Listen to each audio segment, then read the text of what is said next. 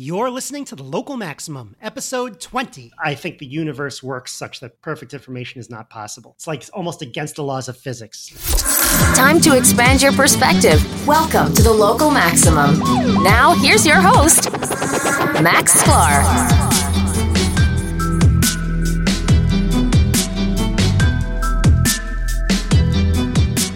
Okay, well, here we are. Another 10 episodes under my belt putting out an episode every week has been all right. Not too hard, but I knew going in that it wasn't going to be easy every single week.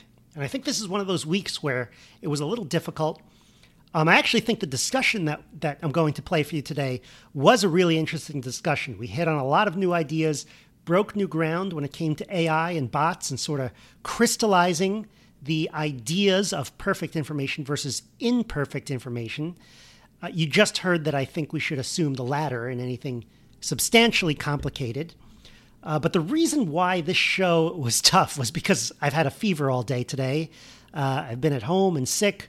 Last night, when I spoke to Aaron, I was already starting to get sick, so I think the flow of this episode is going to be a little different. My apologies if I seem scatterbrained at times. Now, possibly on the plus side, I also had less of a filter.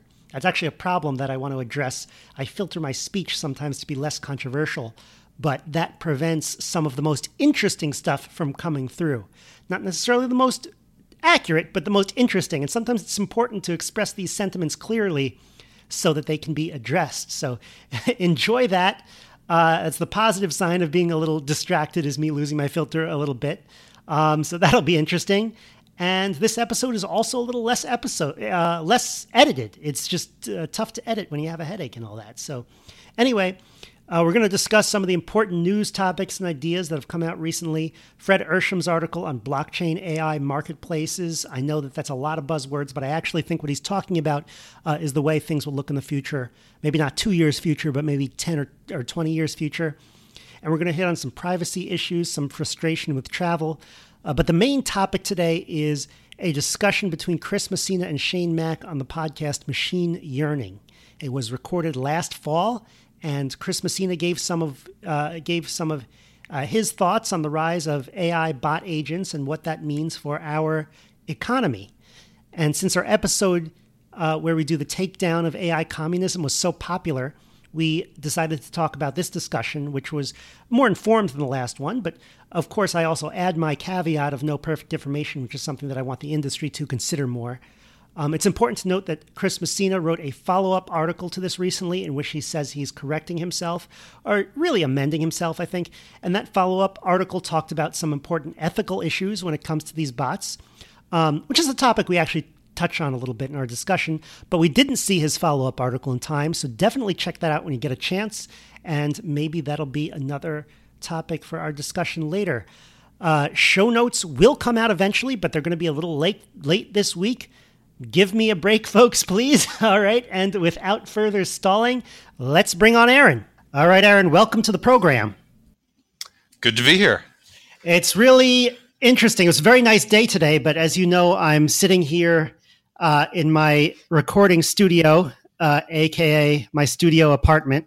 So my recording studio apartment, I guess, and it's there's a thunderstorm, and you know I have this giant window looking out to uh, you know Boerum Hill, Cobble Hill, all downtown Brooklyn, all the way out to the harbor and um, and the Statue of Liberty, and I see these like these this sky lighting up and giant bolts of lightning. So it's a little bit it's pretty cool, but it's a little bit frightening at the same time. So we'll see if this works. Have, have you seen a bolt of lightning strike the Statue of Liberty? Because I, I feel like that's something there have got to be. Photos. I'm sure there are photos of it. I haven't seen it, but I have had videos of lightning storms out the window uh, before. So I've seen lightning over, you know, the harbor. I don't know where it hits. Very cool. Yeah. So how was your week? Uh, exhausting. Um, but but good. It was was first week back at work after uh, after paternity. After my my quote unquote paternity leave. Yeah. Um, and I also got an X-ray this week, as you know. Um, something on my foot. They said an extra bones growing or something like that. I, I don't know. Uh, well, I'll find out tomorrow what, what goes on with that. It's it's always disappointing when your mutations don't come with any actual superpowers. Ah, yeah, that really sucks. Well, who knows? Maybe they'll say maybe that will be the diagnosis. So we'll find out tomorrow. Um, but I, I mention it because you said that uh, you listened to a podcast on uh, episode on radiology on Tech 2025. Yes, I believe she was interviewing a, a radiologist who was actually making the jump into uh, the the world of, of machine learning and AI, um, and, and part of the motivation for that was that that particular field is is one that is uh, highly suited or highly susceptible to being uh, transformed by by that technology. Um, it, al- already, chances are that's uh, that's Charlie Oliver, by yes, the way, the, yes. the host. Thank you. Um, yeah, I think I, I'm I'm glad you listened to that because I, I almost always listen to that show, and I think I skipped that one, so uh, I'll have to go back and, and listen to it. Well, that, was But, that was only the second episode I'd listened to because I, I think the the one you mentioned uh, when when you did mention it was about uh, long haul truckers, Right, that was a good and and this I believe was the next episode after that. You said they had they talked about uh, radiologists or the whole field being transformed by AI, uh, but also it's been um, projected to be transformed by AI for a very long time, right? Right. Yeah. I mean, for for a while now, uh, odds are if you get an X-ray, while the person performing the X-ray is is obviously there in the room with you, the person analyzing it is probably not even in that hospital. Um, that that that's it was one of the first fields to go kind of go remote because as long as you have a internet connection or or I suppose even back in the day a fax that has high enough quality that they can send a, a, a image, that person can be anywhere and doing the Yeah. analysis on it. Uh, and and so once they realized that that you know you're you're sending this data out uh, and it's it's image analysis, there are certain certain things that can be done very effectively by an algorithm that doesn't necessarily require an expert human. Um, Yeah, and they may, they may have cases have kind of overblown how much of that uh, the human can be completely replaced as opposed to some of the uh, repetitive tasks being handled by by a, an algorithm or automation. right. Um, but well, lot- yeah, it's it, yeah, it's definitely been a kind of a harbinger of doom in that field for it sounded like over over a decade that people have been saying, "Oh, you're going to be replaced by by computers. Don't don't bother going into radiology because of that." and it seems like that has not panned out. And even if we get AI diagnosis, you still have that human element in there. Yeah. Very interesting. Very interesting. All right. Uh, obviously, I'm going to have to check that out myself, and um, maybe I'll I'll report back after I listen to it. Um, uh, just a few news articles before we get into the main topic of the day, which is the you know capitalism versus AI discussion again with uh, uh, Chris Messina on that. We, um, we keep coming back to the well on that one. Yeah, yeah, yeah, on, on machine yearning. But uh, a couple of news articles before we get started. First of all, one that came out today, which I found very interesting, which was kind of a, a positive thing in a sea of just nasty stuff you get on the Twitters. Uh, but uh, in Saudi Arabia, the ban on women driving. So, up to this point, women could not drive in Saudi Arabia. You had to be driven around by someone else. Um, that ban was lifted today. And, um, you know, you hear stories of people saying, wow, I'm much freer today than I was yesterday. So, like, I read that and I'm like, wow, that's a lot of people. And I'm, you know, really happy for them. And I also found uh, a Twitter status of somebody who is a Saudi woman who's a who's a who's a racer. Am I looking at this correct? The French Grand Prix.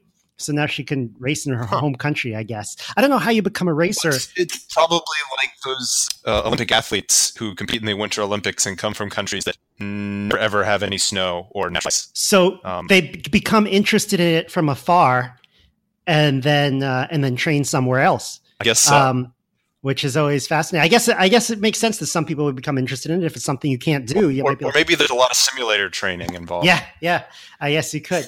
Anyway, I just thought that was an example. I know I'm not. Um, I'm not here to say, oh, you know, Saudi Arabia is uh, is a free country now, or anything like that, or or, or Saudi Arabia, or uh, you know, criticisms of it, or, or whatever. But like, hey, I thought that was pretty good news. So I don't know, it's pretty cool to see. Yeah, I mean, there's there's certainly a lot of, of room for improvement, but uh, you could say that about aspects of freedoms in the U.S. as well. So I always thought, what would be an equivalent like, oh my God, this cha- rule change lifts a weight off my shoulders in the US? And I thought maybe it would be if they said, you don't have to go through the TSA anymore.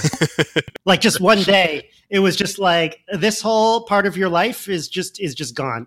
Uh, you know, we're not we're not doing it anymore. Wouldn't it be like, oh my god, just a, a sigh of relief? I I never knew this was uh, life could be like this. Um, it's it's like even with the it's tough to put it on the same level though because it's not the same. We remember a time. We remember a time before the TSA. I mean, I remember a time before the TSA. I guess I flew a little bit but well, yeah, we we were young teenagers security. in that era. It was always tight. I probably only flew a few times under that era, and there was still tight security, like in the '90s. Um, like I remember, were still long lines, and uh, you know they're still patting you down. I mean, even in the the movie Airplane, that uh, you know from the '70s, they made fun of airport security. So it's been building on itself for for longer than we've been alive. Uh, I'm sure it, it, wouldn't be the same effect on me in my day to day, but um, I don't know. That's just what came to mind. I'm trying to I'm trying to think of a better example. Um, all right. Uh, anything else on that, or let's go over the let's go on to the next one. Yeah, let's let's move. Good good news, but but let's move on. All right, I'll move on. I want to point out uh, Fred Ehrsam's article on Medium talking about blockchain based machine learning marketplaces. And I want to point this out. Well, first of all, I know who Fred, I, I've, I know Fred Ehrsam. I've, well, I don't know him very well, but I've, I, I met him once. Um, he is the co-founder of Coinbase, which is, you know, one of the largest venture-backed Bitcoin companies in the United States. Uh, I've been to their office a few years ago uh, to give them a technical uh, presentation of some of the stuff that we did at Foursquare and to learn a little bit about them. It was a lot of fun.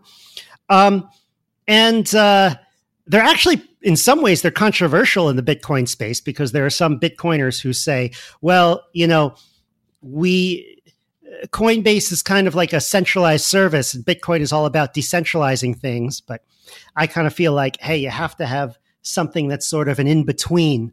Um, you know, and you have to have a, some way for normal people to buy their coins uh, in, a, in, an easy way, which is what they provide. Um, so now he's off. Uh, you know, he uh, stepped away from that. I think recently to work on some some venture funds. But anyway, that, that's also like blockchain and, and Bitcoin based. Um, but his article, I don't want to get into too many specifics because there's a lot of specifics in the article, and it's it's it's pretty long. But it really is kind of like the holy grail of how all of these technologies come together you know and I, this is something that i've been thinking about a lot too you have blockchain you have machine learning and you have marketplace so this means is blockchain that means the, the data is decentralized machine learning that means each person is using um, some kind of ai to determine what the right move to make and Third, it's a marketplace. So at one end of the network, there's people buying. At the other end of the people, they're selling. And somehow the buy and sell orders and preferences are getting rerouted throughout the system in a very smart way, um, creating, you know, a, a really intelligent product. It's a very high level way to think about it. It's not. It's not too uh, specific in terms of what field this is going to disrupt or whether this is a single system or you're going to have many systems like this. Um, but uh, I thought it makes sense, and I think it's an idea worth uh, exploring further. Yeah, I, I, definitely liked the idea of it, and and kind of the the inputs and the results made sense, but my my grasp of it was not strong enough to provide any meaningful critique to uh, that that middle step, um, the the the big question mark that comes before profit in the three step process. Yeah, well, I guess if you have, are connecting buyers and sellers, I guess the connector uh, takes a fee somehow, and whoever is the most intelligent connector takes the best fees. Yeah. It, um, there, there was, setting it up, and talking about how it works. Once it's set up is easy. Setting it up from scratch, that's the hard part. That's the chicken egg problem that you talk about in business. That's that's the incredibly hard portion. Well, he, he alluded to to several things that are kind of working on pieces of this, but it might be tricky to organically grow into what he envisions uh, without without some form of guidance uh, and and at the same time, I think he was saying that, that he doesn't know exactly what form it's going to take, so it's difficult to provide that kind of guidance. But but nonetheless, I, I like the idea of what he's he's talking about there. Sure, sure. I mean, yeah, I encourage people to try to think of how this type of thing would work, and you know, if I ever went off and tried to work on some of my own projects, uh, a, a, few of my ideas might look something like this. So, just warning you. Um, okay, on to the next article. Uh, so we have this one from the U.S. Supreme Court says that there is a warrant needed uh, to get cell phone location data. In a landmark digital privacy case, the U.S. Supreme Court ruled Friday that police need a warrant before obtaining cell phone location data about a suspect from telecom companies. Now, I'm not sure if you didn't need a warrant before or if somebody was, um, or or if you did, but some government agency was trying to challenge that. So I don't know if this was playing defense on privacy or offense on privacy, but uh, seems like a pretty yeah. I mean, I I, me. I like the uh, the the one line result there. Um, I have not read the actual um, consensus argument or, or the dissent on the case, uh, and and I am not a lawyer, so I, I don't know the the finer details of what's going on there. But my assumption is that this was a case where uh, previously the police or whatever law enforcement agency had gone to the cell phone company and said, "Give us this, this data," and they said, uh, "Do we have to?" And they said, "Yes, you have to," but there was no judge, no warrant, no minimum level of of uh, of evidence required to to justify that. Uh, and so now the the courts are saying that you need to, uh, as as a law enforcement agency, go before the courts and make your case to a judge who then signs off on it to force the telecommunications company to provide that information. Yep. Um, yep. Now this sounds good, but in practice, this is completely separate from. Um, you know, there's th- this doesn't prevent Verizon or or AT and T or whoever from just giving away that data. Oh, of course. Or or selling it to another company or to law enforcement or to the government. Uh, but it but it prevents the government from saying give it to us without at least having to meet a minimum standard of evidence. Yeah, yeah, or a minimum amount of uh, payment or whatever. I also yeah, think, so, but so you know, separate from that without like, a warrant. Without a warrant. Sometimes I think some of these courts just say, you know, they they I don't know how rubber stamped these warrant courts are. Well, yeah, that that is that is one of my concerns, and and particularly, uh, and then this this to my knowledge, this did not involve the FISA courts, but um, FISA courts are very involved in like wiretapping. Right. Um, Those are notoriously and.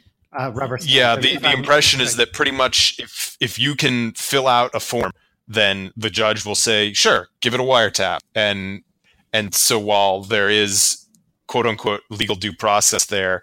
Uh, it is it is in name only, and and I would not be surprised if there are some uh, some legal jurisdictions where that is how this is treated. That yes, they still have to they do get a warrant, but the step of getting a warrant is is purely paper pushing as opposed to actually uh, restricting the actions of, whether of checking that it's a good idea or not. Well, but, good but, to know. but again, not not a lawyer, not in law enforcement, not a professional in the telecommunications industry, at least in that sector. So Do we have to repeat that you can't get legal advice or investment amateur. advice from this podcast? The investment advice you get from this podcast is worth exactly what well, you paid for. look, I I don't agree. I think that there are some great ideas in this podcast, and if you could suss them out, you can uh, you can make a lot. But if you totally just you know take a, a sentiment that we have and just just trade on it, that's probably not a good idea. But again, we're not giving specific advice. We're just we are providing knowledge on this podcast. Okay, it's an investment in knowledge. Yeah. Always pays the I, highest dividend. Who said that? That was. Uh, I, I, think the takeaway that was, is uh, this. This case is a win yeah. for Fourth Amendment rights and and and protections of of persons in the United good States. to know. So. Good so good okay. on that front. Now yeah. let's talk about the main idea because actually our most um, our most talked about podcast episode on the local maximum. The one that's gotten the most response so far is, I believe it was episode, uh, I want to say 14. I could be wrong.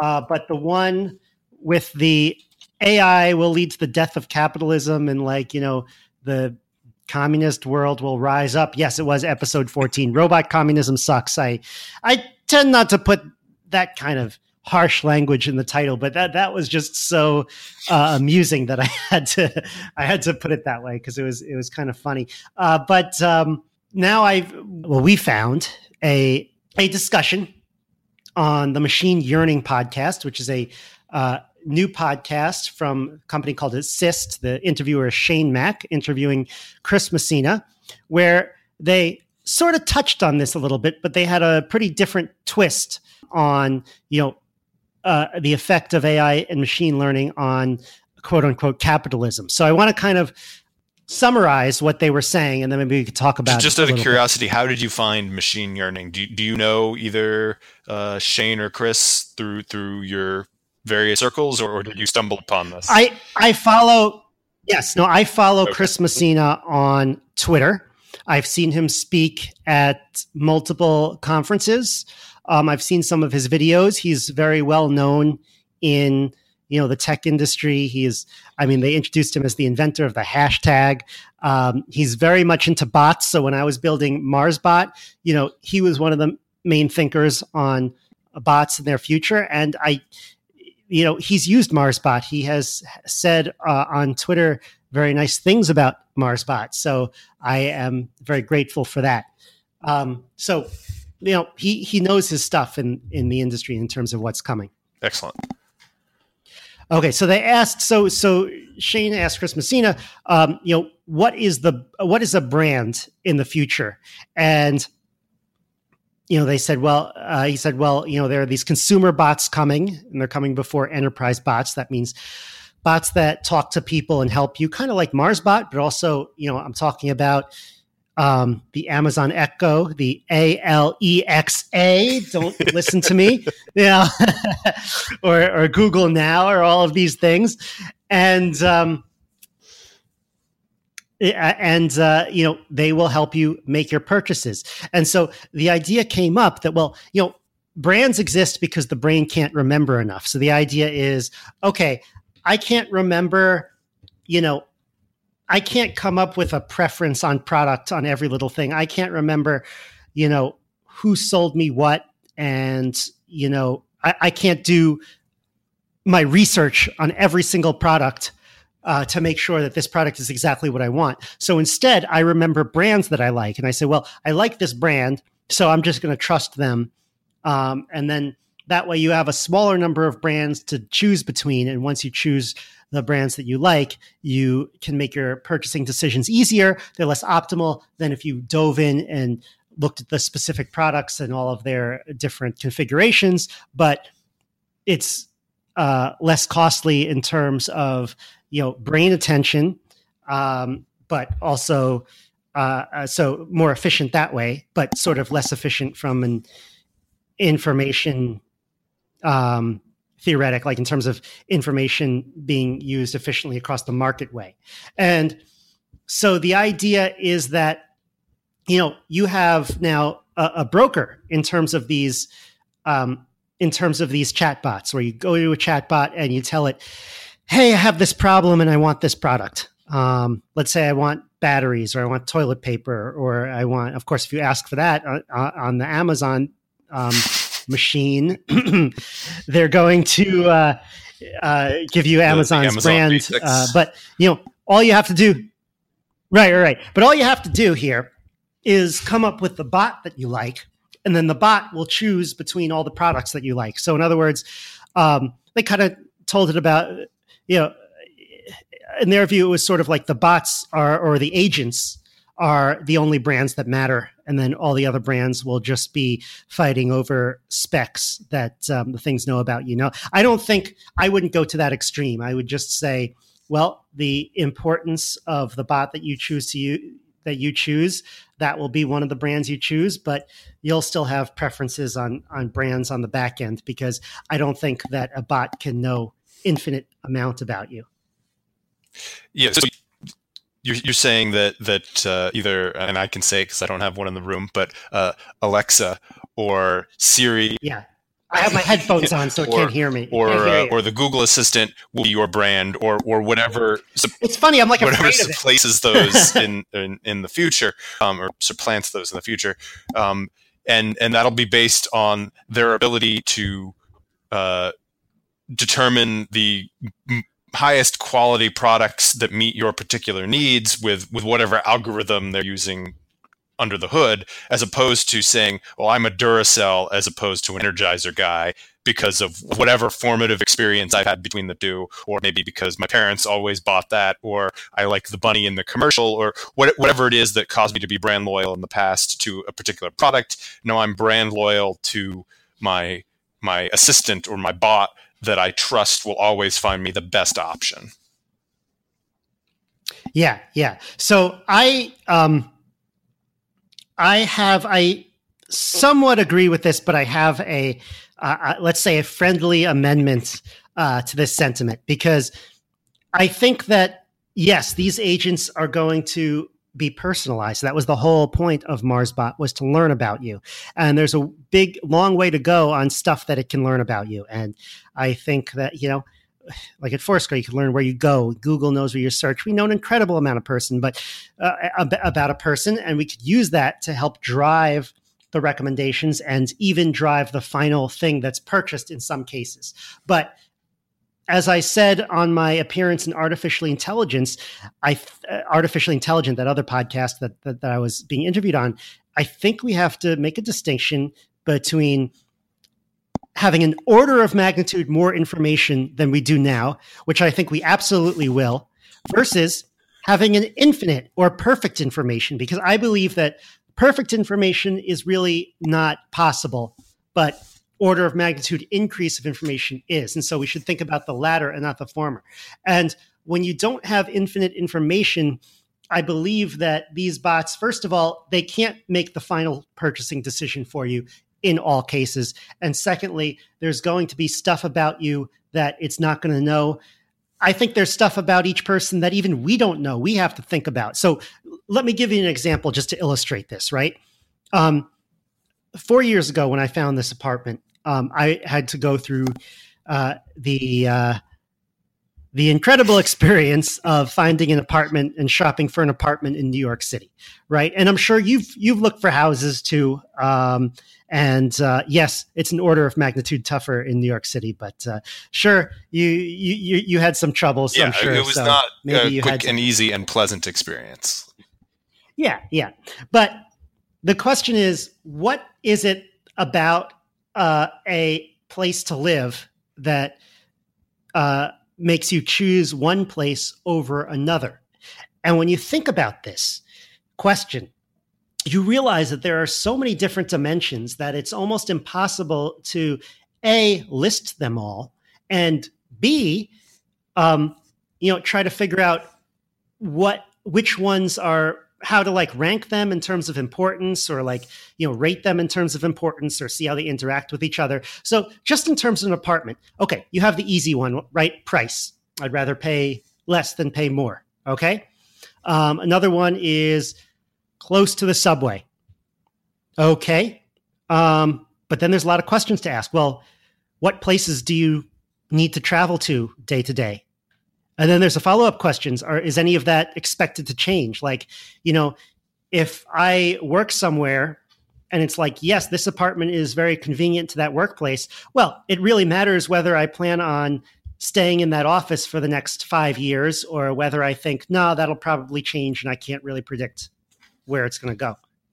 Um, now let's talk about, you know, the aesthetics of the place. Aesthetics is very important. You want to wake up uh, be in your apartment and you want to be, you know, you want to be happy with where you are. And so, the, you know, is is a view important? Well, you know, you could say yes. Um, you know, like I would say, I don't want a view to the brick wall, but I've seen a lot of great views, and some of them I'm like, well, I don't like that building right in front of me. It looks uglier than this other one.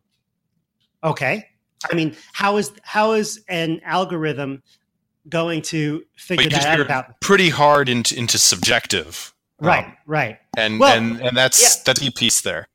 Right, right. And it's all subjective. I mean, I suppose uh, machines could start asking you these questions and start, you know, hey, does my furniture fit? you know, that's a big one.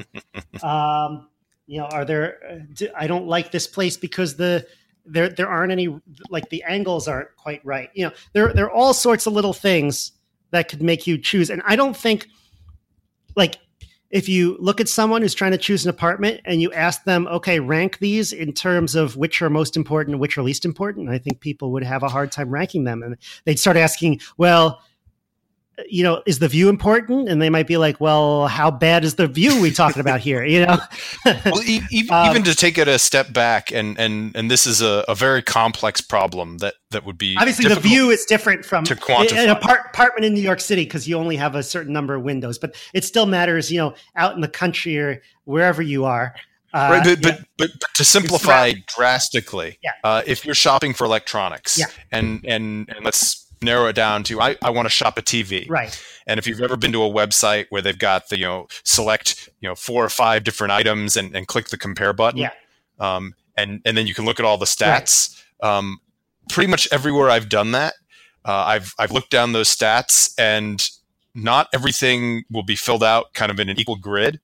And, and inevitably there'll be, you know, one category, it'll be, uh, I don't know, right. refresh rate and three of them will have a value listed and there'll be nothing for the fourth and then there'll be another category that's something slightly differently worded in their database but means the same thing and it'll list that value so it's in a different column and and you can't direct so if if a if a bot was yeah. trying to interpret that it would be yeah. a mess and and if it's something as simple as comparing two or you know comparing four different TVs which which have pretty much all the same uh, you know categories of stats on them but but we can't even get a database to to clearly line up all those comparisons i can't imagine how you would do that for something that involves any sort of subjective categories that that there's a lot of work that needs to be done before we can effectively send send an ai ai off and expect it to to crunch that effectively yeah, with, yeah. without now, having somebody imagine a world where these ais and these bots are 10 times better than they are now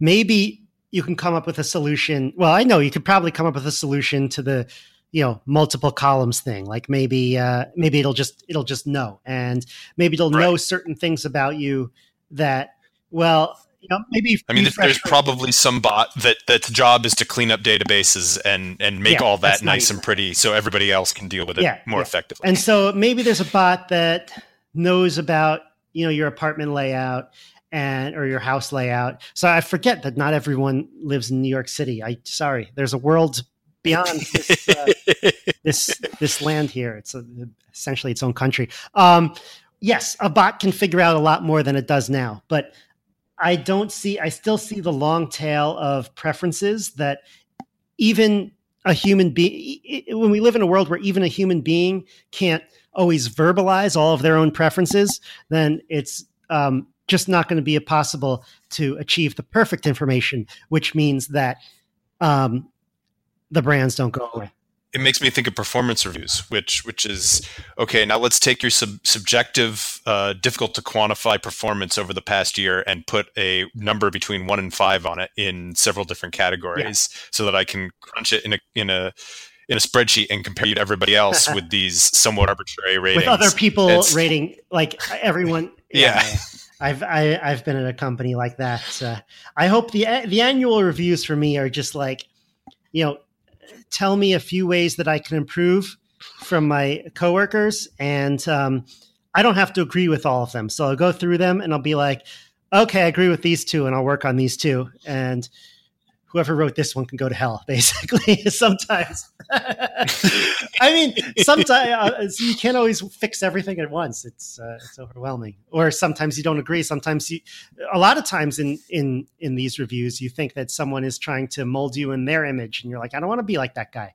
So, you know, why would I take their advice? I hate to be. Um, no, someone's gonna someone's going to find this recording and somehow use it against me. I know. It's going to come back to bite you. I'm going to put it in anyway, just because you know, if I don't keep this, if I cut out all the stuff that could possibly come back to bite me, this will just be a boring podcast. Um, yeah. Okay. Fair enough. So, um, yeah. So, so, so we were talking about perfect information versus uh, orders of magnitude more information. Right. I think it's a very important distinction. Um, and then I realized so, first of all, um, you know, this sort of capitalism is not the right model for AI, I think was the way he put it. But I don't think, you know, whenever you see something like this, you have to dive in and see what they're really talking about. And it turns out that in this case, they're talking about something very different from what the professor in the Washington Post was putting, where the professor in the Washington Post was basically saying that, you know, um, uh, capitalism is no longer going to work because you know das Kapital and uh, and uh, the worker is going to rise, and we got uh, our socialist society coming right up for you. Uh, no, this one, and now the, the the one similarity is perfect information, which is I I think we have to have more discussions about that because I think that is that is kind of the common misconception. That's the common way where I think that I think a lot differently from other people in the field. Is I don't see perfect information as a possible way. Like I don't. I think the universe works such that pers- perfect information is not possible. It's not. It's not allowed in our universe. It's like almost against the laws of physics, in my view. well, and, and and this this goes back to the very beginning. Uh, I, I believe in episode zero, where we were taught the difference between Bayesian and, and frequentist uh, approaches. That that uh, uh, if if you have perfect information, then perhaps a frequentist uh, analysis is, is more appropriate in some cases. But but in these imperfect information cases, uh, a Bayesian approach fre- frequently uh, proves to to be a a more nuanced way of looking at it. Yeah, yeah, and I'm going to dive into that a lot more in next week's episode, where I'm going to have a long monologue on what is um, what is information, what is a fact versus a belief, and what is subjective probability. So I'm going to have it's going to so be like next time on the local. Maximum. It's going to be episode zero on st- or some of our discussions episode zero on steroids, basically. Um, so it'll be uh, it'll be very fascinating. I, I'm I'm psyched to kind of try to state that. Um, so yeah, so I think they weren't talking about the end of capitalism. They weren't talking about the end of you know uh, free trade or anything like that. Um, but more like uh, AI will force the current marketplace structure to evolve and be more efficient. I think that's the way you said it before. Yeah, it, it's it's not so much that it'll be the end of capitalism, uh, like like that previous article mentioned, but that uh, a post AI world, capitalism will look different than it looks today. Right. Right. And and and and that's because uh, this this talk of of enterprise bots versus consumer bots and what does a brand mean that these brands which which have been somewhat dominant and and the kind of multinational corporations the the the the big actors will not necessarily own the marketplace in the way that they do today that there'll, there'll be a major shift but it will still be a system uh, built around markets and free right, exchange. right and i think that you know i agree with the idea that we could have more agents out there um, being like, okay, I am going to like, here's the service you signed up for. You have an agent, it finds out about you. Uh, I have a budget. I know your budget. I am going to make purchases for you that I don't necessarily run by you, but I use all the information at my disposal to look out for your interests. And I'd be like, okay, I trust this agent uh, to do so. And so a lot of the purchasing decisions will be made by bots, but I think it will be a gradual process. And I think it's not a process that is totally alien to us in today's world. Um, you know, we trust third parties to do stuff for us all the time. I mean, we sort of think, okay, but I make the final decision on the purchase, but not really. Like, if you, you know, you often purchase things in packages and you let the you know company decide what goes in your piece of technology what goes in your your tour when, when you're a tourist like what you know what goes in your your your tour package uh you know. Well, there, in the last is, three or four years, there's an AI explosion in in these subscription yeah. boxes where I will give you, you know, I don't know what is a hundred bucks a month or a couple hundred bucks a quarter, and send me a box with things that, based on the information I've given you, you think that I will enjoy and yeah. will enrich my yeah. life. And and that's that's very much a step in that direction. Although, although I don't know, there, there's some of them tout the fact that, that there is you know a, a, a stylist or or a, an expert who will be choosing these for you but i'm sure that there are some of them that use some sort of ai algorithm Yeah. to, to Yeah. pick those things Um, out yeah, and a lot of these things use you know AI. I, I forgot. I'm I'm trying to remember what what some of these companies are. I don't know off the top of my head, but there are definitely companies that use recommender systems. Uh, and I remember this because I've been to the recommender system conference several times, and there are companies working on products that will just send you stuff, and it'll be like, yeah, if you like it, you keep it, and if not, you send it back. And um, we're just basing it on, you know, AI. We're basing it on our recommender system. So already happening. Yeah. Um, and it's been happening for quite a while. Well, and, and that's that's interesting because it kind of it straddles this brand identity thing that on the one hand and maybe people do, but in my experience I haven't I haven't met anyone who I've said, "Oh, I I you know, I I I like the the shirt or the bag that you've got." And they say, "Oh, I got it through this subscription service." Right. No, they might say, "Oh, it's it's such and such a brand." Um, even though they didn't go out actively seeking that brand necessarily, but they still identify with the brand once once it's in hand. So we're we're in kind of a, a transitional space there, un, un, unless we start seeing all of that stuff that, that no longer will you will you have your uh, your designer bags. It'll it'll say you know brought to you by Amazon. Not not maybe not Amazon Basics, but uh, Amazon Glamour or something. Amazon Glam. A premium Don't line. give Jeff Jeff Bezos any ideas. Um, he's already too busy with space right now. Come on, got to have that space force. Um, okay, so um, yeah, let's let's think about that. I do like the idea that right now there are too many sites and too many apps, and so we need to reduce that mental overload into just saying, you know, this is what I need. Yeah, one one that that we didn't even mention when we were talking about this previously, but um, booking travel. Yeah. So so you can go to any of the Right. airlines, you can go to any of the travel agencies, or you can go to one of several aggregators, not all of whom necessarily aggregate from the same sources. Uh, and then there are aggregator aggregators, and, and it's, it's just a mess. How do you know at what point you're getting the best deal or or getting the most efficient use of your time out of the search process? Yeah, I, I use Google, and I think they're pretty good. Um, and I also, you know, I have AA Advantage, uh, American Airlines, so I, I try to use my points So, Um, so you're you're loyal to a brand there to some extent. to some extent. To some extent, I mean, I'll look at I'll, I'll look at both basically, and then I'll make my choice. There are certain airlines that I like more than others, um, but uh, price matters, and um, you know, uh, it's Yeah, per- personally, I think Delta is the worst airline except for all of the others. So to some extent, I'm a Delta man. But, Well, but there's that also- was not I mean- entirely my own choice. I kind of fell. Have you that. ever flown Sprint or, or, or uh, sorry, Spirit or Allegiant? Allegiant? I definitely haven't. I think I may have flown Spirit at one point.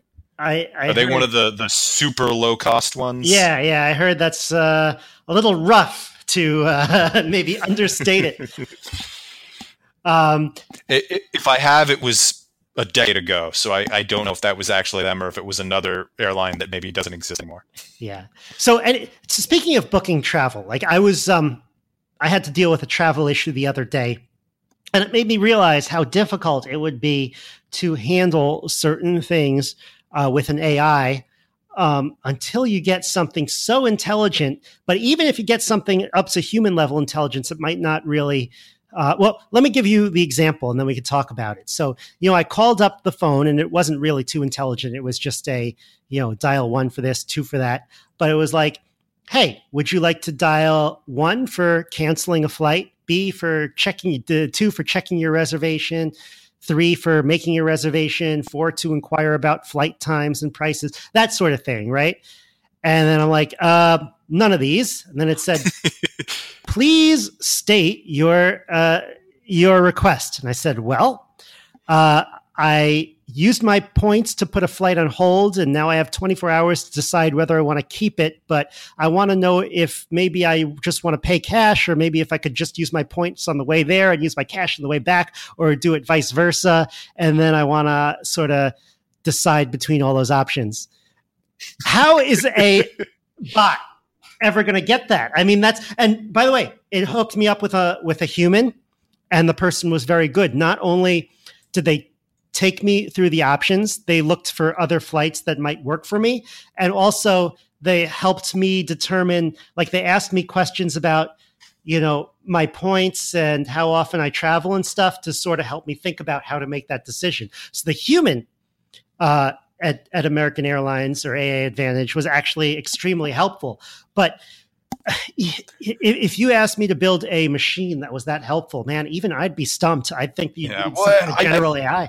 I'm almost never calling a company uh, when when the question I want answered could be answered or, or dealt with by going to their website. Which those right. those first four options, those are all things I could more easily do by going to their website and not have to deal with listening on a phone and talking to a, to a machine, which which is still something right. that that I have kind of a bias against, and it's it's probably based on the early days of really egregious, uh, yeah, you know, phone decision trees. But hey, but not only that, like it's. Um, I, I think the problem is a lot of people do call the airlines with these simple queries, which is why it sort of ruins it for the rest of us. Yeah. So that's they have to kind of. Well, and, and the other problem is that that even even if you know how to short circuit it to to you know skip through the whole phone tree and get me immediately to the I need to talk to a real live Yell person. That's what works for me. Uh, but but most of the time you still then then you go into a waiting queue because everybody else wants that same thing. yeah, yeah, yeah, and it could be could last 15 minutes. It could now, now they'll call you back, which is kind of nice, but it's still, you, know, you still can't start something big while you're waiting for that phone call. I, I was calling uh, the the state house last week to to uh, I, I, wanted to express my displeasure about something with the governor. Um, I won't get into the politics of that, but uh, after I got through the phone tree and and made it clear that yes, I, I want to talk to you know a, an aide or or a constituent services person or, or, or whatever the term they used was. It's like okay. Um, you can either give us your number and we'll call you back at some point in the future or stay on hold while we wait for somebody to actually be able to answer the phone and and I was on hold for uh, maybe it was 10 or 15 minutes before I finally got a person and you know had my 30 seconds say what I need to say and then I was done uh, but I, I feel like frequently that when I'm trying to get to an actual person, that's kind of the experience. I spend more time waiting in the queue to get to the person than I do actually telling them yeah, what yeah. I have to tell. All right, so I think we've almost wrapped this up, or we're almost out of time. Is there anything else that we should say about this before moving on? Yeah, there was a little bit of talk about how kind of in uh, I, I I guess they, they talked about the the different stages of of not really the the evolvement of the evolution of the web, but how uh, at one point it was everything was about your website and then uh, with the advent of of kind of the iPhone and and and smartphones in general, it became every everything became about your app as a company, and that's how you got frontage in front of a person. And so with the website, there was search engine optimization, and with the app, there there are other ways that you can kind of optimize to get get that app opened in front of people, uh, and and in a a post app world where where it's being handled more by these these bots, these uh, digital assistants or, or, or whatever the the term of, of art for them becomes.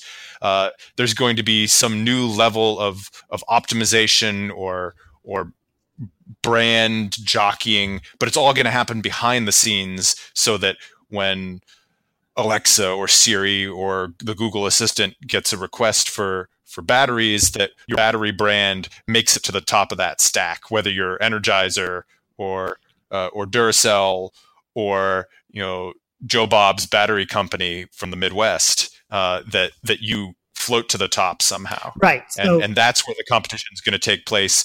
Mm, less so than than you know putting uh, Super Bowl ads with the Energizer Bunny.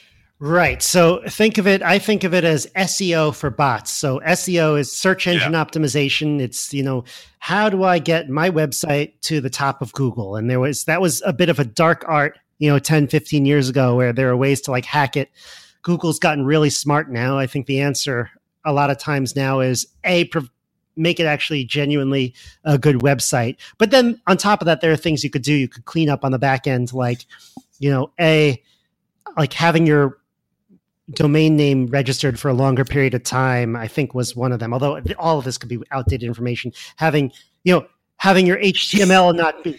Yeah. It's, it's definitely a moving target because much like uh, like viruses and, and, and hacking that as as Google or whoever owns the the uh, the rankings is determining how people are gaming the system, they try and counteract that so that that it's showing legitimate that, value, not yeah. not just who paid somebody to go and tweak their their stats. Right.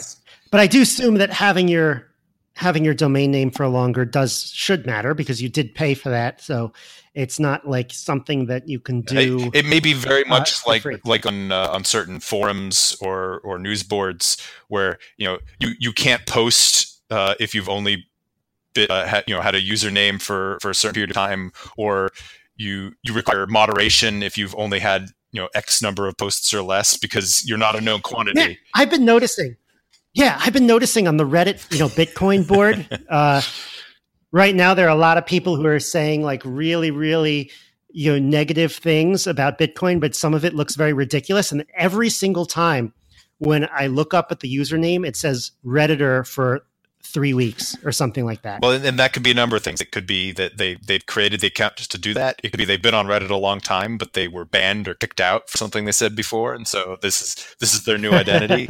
or yeah. or they could just be that they're they're new to that particular space, but maybe they they have something valid to say. Everyone who talks like that. Yeah. Well, this know. this is veering dangerously um, close to fake news I, and sock puppets, but that's that's a topic for the day. Right, right. No, but I Reddit Reddit is one of those companies where I I think you know they've done a better job. At least I can tell a lot more easily. Like uh, when I go on a lot of different subreddits, I can tell you know. Oftentimes, you have a group of trolls who, and it says it right there in their username that they're just brand new people, and so you say, "Oh, I don't know exactly what's going on, but I know something is going on." yeah, that, that that tends to be kind of a red flag there for sure. Yeah, yeah, especially if it's all of them. Yeah, you know, if you know, it's not the guys who've been putting and gals have been posting on that for you know years. Well, so, so there, there, are two more things I wanted to mention real quick on. The, okay, uh, cool. Chris's d- uh, discussion. Um, one was yeah. we've we've been talking about Amazon uh, kind of uh, back and forth here, um, and and we, we mentioned Amazon Basics, and uh, you know if if you have a an assistant that not only is providing you the the service of selecting products for you, but also uh, works for a company that has their own branded products, such as Amazon Basics, uh, is there a conflict of interest there? And I'm I'm surprised we haven't heard more discussion uh, kind of in the mainstream about that because from from my perspective it absolutely is a conflict of interest especially because amazon also has the ability to uh, and i'm not saying they are doing this but how would we know that they're not going uh, under the hood and tweaking reviews for both their own products and the products of the the competitors to their own products uh, to ensure that not only does Amazon Basics products come up first at search, but also that it, it appears to be the hands down winner in a, a you know apples to apples comparison. This is why I've suggested at Foursquare HQ that we should just open a cafe. You know, we can uh, make sure it has the best reviews. We could send everyone to it. Can, uh, kidding, of course. Um, no, but uh, am, um, yeah, I, I think it's this is part of trusting the the top level brand. Right, right. and and, the, and they can get away with that at this point. People aren't openly asking that question because Amazon yeah. has built so much brand reputation. I don't care if they send me their batteries. So to be honest, things. yeah, they and yeah, they, they be, be, between their their two day shipping and Prime and everything else they're doing. people will say, "Oh, Amazon brand on it." it I, I trust it implicitly, and and I haven't had an experience that's made me say, eh, I don't know about that. I I've read a couple of things that have said, like for example, the Amazon Basics AA batteries might be slightly out of spec, mm. uh, but I had personally had that experience, so who knows? Yeah. Maybe, maybe they. I mean, and and that's the other thing is, it's not like they're actually manufacturing them. They're right. partnering with uh, most likely somewhere in in Asia uh, and and slapping their brand on it. So it, it's something to keep an eye on. And and which is related to that uh, is is something that that Chris mentioned, um, and I, I think you, you quoted out in the notes here is that that in terms of interaction with with these bots or or these brands is the the baseline level of, of what makes for a good interaction is such a low bar.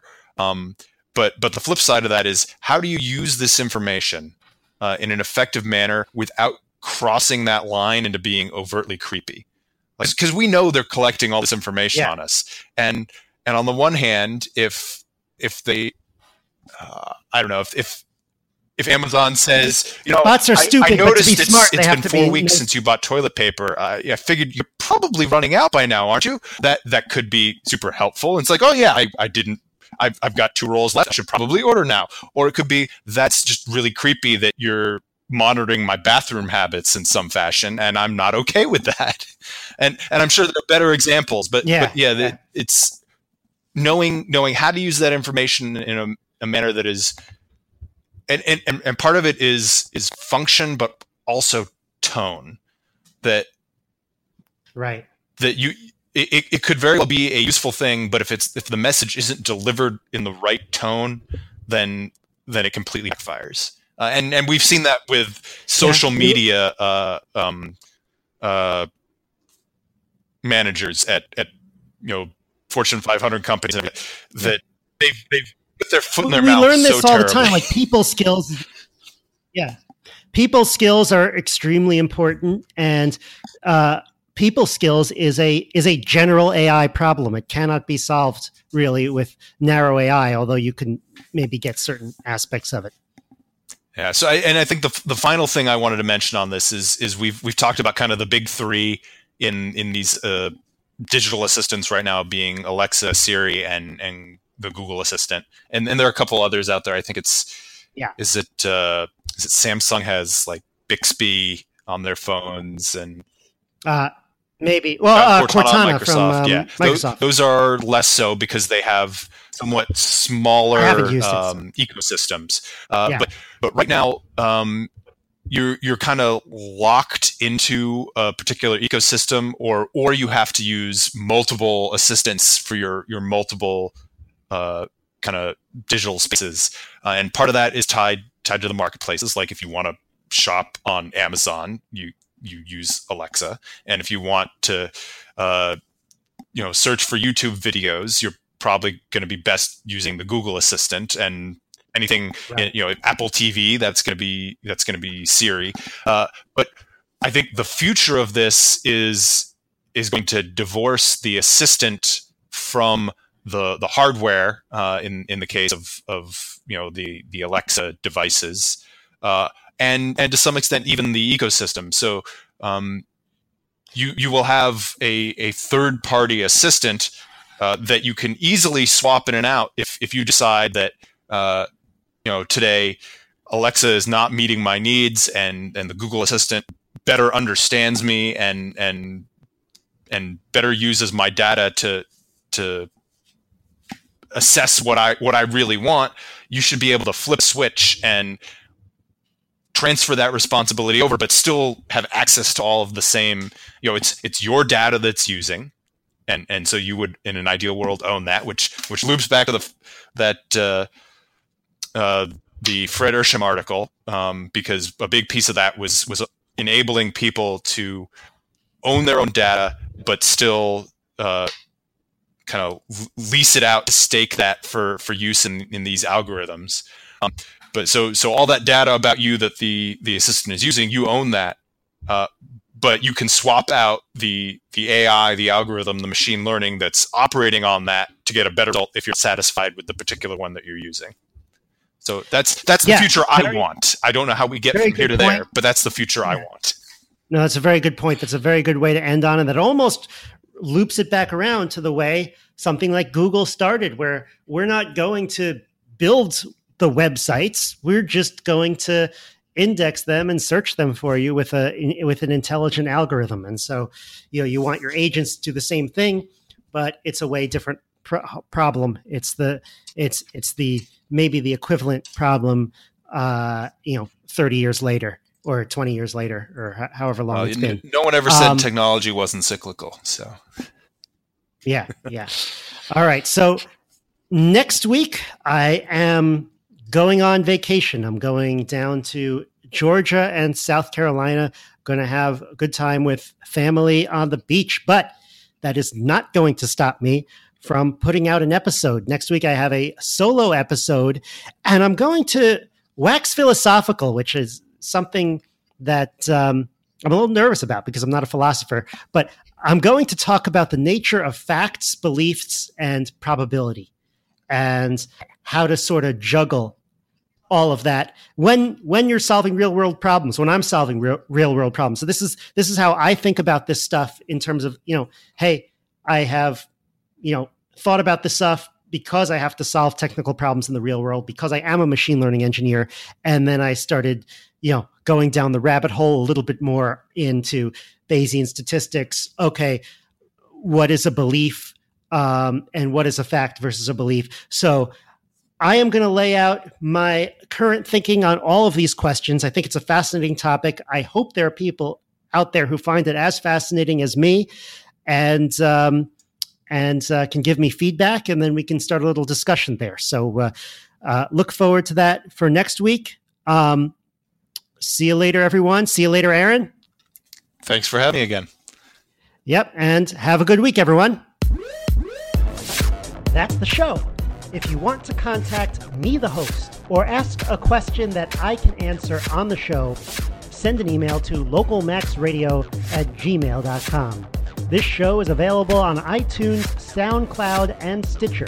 If you want to keep up, remember to follow the local maximum on one of these platforms and to follow my Twitter account at MaxSklar. Have a great week. Feel the power. You say, you're gonna